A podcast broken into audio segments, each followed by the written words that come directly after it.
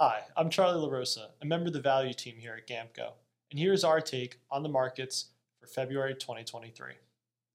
U.S. stocks were lower in February as the market's repricing of the Federal Reserve's rate hike expectations gave back some of January's gains. It was a year ago this month that the Fed announced its first rate hike since 2018 as it sought to lower inflation. Recent data suggests that the Fed has quelled some of the inflation surge, but the Fed's credibility remains in question after initially dismissing inflation's non transitory warning signs.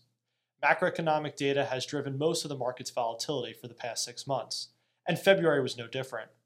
The Fed is trying to thread a needle to execute a soft landing that beats inflation and avoids a recession. As investors wait for positive momentum, we see this macro driven volatility as an opportunity. Mr. Market's panic and euphoria around inflation prints often create greater discounts to intrinsic value, which is exactly what we are looking for. Growth stocks have substantially outperformed value stocks to start 2023, and we believe this creates an opportunity for us value investors. The January effect, in which laggards from previous year outperform in the first few weeks of the new year, was especially pronounced to start the, the year. The price movement has little to do with fundamental value, but rather is based on more short term trading dynamics. Rising interest rates will put a premium on the near term cash flows, which we prize in our stock selection process. Inversely, this has pressured and will continue to pressure growth stocks that have long dated cash flow expectations. On February 1st, the Federal Reserve announced a 25 basis point rate hike at the end of its two day policy meeting, bringing the targeted federal funds rate to 4.5 4.75%. During his press conference, Fed Chair Jerome Powell said he expects growth at a subdued pace and that the market shouldn't expect a pivot back to rate cuts in 2023. Most investors still expect at least two more rate hikes this year.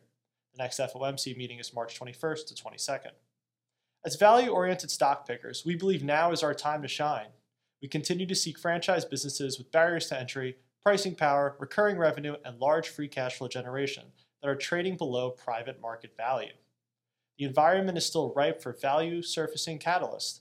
While M&A activity was down in 2022, it is still robust compared to most historical years.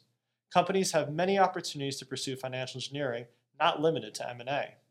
We believe our portfolio holdings is well positioned to thrive in this environment, and their value will be recognized by the market in due time.